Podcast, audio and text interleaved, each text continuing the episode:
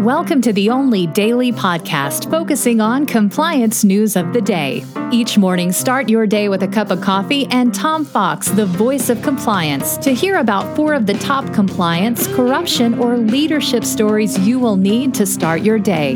The Daily Compliance News is a production of the Compliance Podcast Network. October 12, 2020, the Trump Swamp Edition.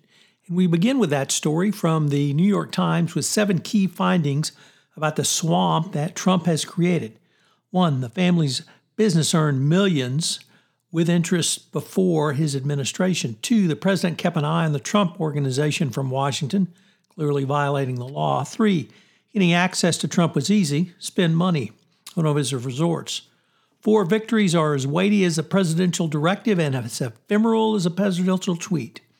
Five, some customers frame their patronage in religious terms. Six, even politicians from small countries rubbed shoulders with the leader of the free world if they paid enough of a bribe. And seven, selfies in social medias post chronicling the favored seeking. So uh, that's how Trump did it. He basically took bribes by having people pay money to stay at his resorts. Uh, nothing really new or different, but chronicled by the uh, Washington Times, excuse me, New York Times.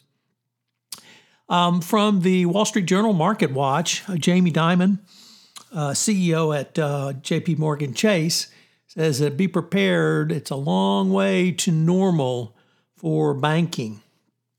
He told a conference on Friday that he doesn't expect a return to normality till at least the summer of 2021.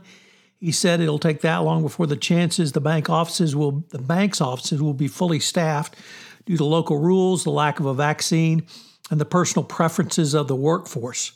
Uh, JP Morgan Chase is still looking to reach 15 to 25% capacity at this point, but it's going to be a long road to hoe, and I think he may be optimistic if he's thinking that uh, the summer of 2021 will be the return. On a bit of good news at Disney World, the uh, attendance numbers have been low since the July reopening, but health workers and worker unions say safety protocols have kept coronavirus at bay. One infectious disease uh, expert thought it was a terrible idea for Disney to reopen, but um, the um, uh, result has been no issues or concerns with the major theme park at this point, according to the director of the Florida Development of uh, Department of Health.